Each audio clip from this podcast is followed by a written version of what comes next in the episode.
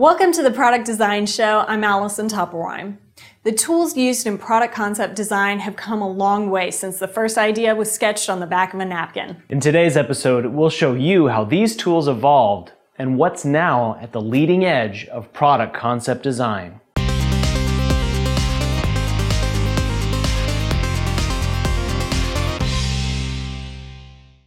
It wasn't so long ago that ideas for new products emerged from the minds of solitary genius inventors, often without a lot of input from the rest of the world. Inventors sketched their ideas into notebooks, but they were lucky if they had the means to turn those ideas into reality. After all, it's not like you can take this kind of sketch to your local barrel maker and say, here, make this. Fast forwarding to the 20th century, large companies needed inventive minds to develop complex new products. But that same problem with communication still existed. It wasn't until the mid 1940s that drafting standards reached a common level of clarity so that design intent could be built into the drawing itself. As the story goes, a designer named Stanley Parker saw that some of the parts his team had designed were being rejected after manufacturing, even though they were working as intended. Parker realized that this error was due to the fact that the traditional XY tolerances for inspection constrain the parts inspectors too much. By creating a circular tolerance zone that fit within the traditional XY tolerance boundary, Parker created geometric dimensioning and tolerancing, or GD&T. From that point on, GD&T was used to help manufacturers understand why a designer placed a feature where they did and help manufacturers build products that were true to their original design. Moving closer to today, software tools including CAD, PDM, and analysis are becoming more common. That means that even complex design concepts can be thoroughly investigated before production. In a previous episode, we spoke with JR Automation about the critical role that product design software and processes can play in organizing the design of complex machines.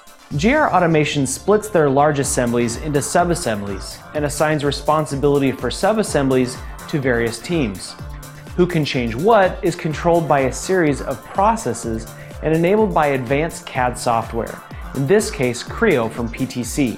Without the aid of design skeletons and vault systems, the design work at JR Automation could easily become disorganized, with one team making changes that affect the work done on other sub-assemblies. While product design software has allowed designers to collaborate on bigger and more complex product concepts, Another important tool has helped them develop entirely new concepts. Social media can be a powerful tool for designers when it comes to brainstorming new ideas for products. Companies can call on all of their designers to submit ideas or comment on the feasibility of a concept.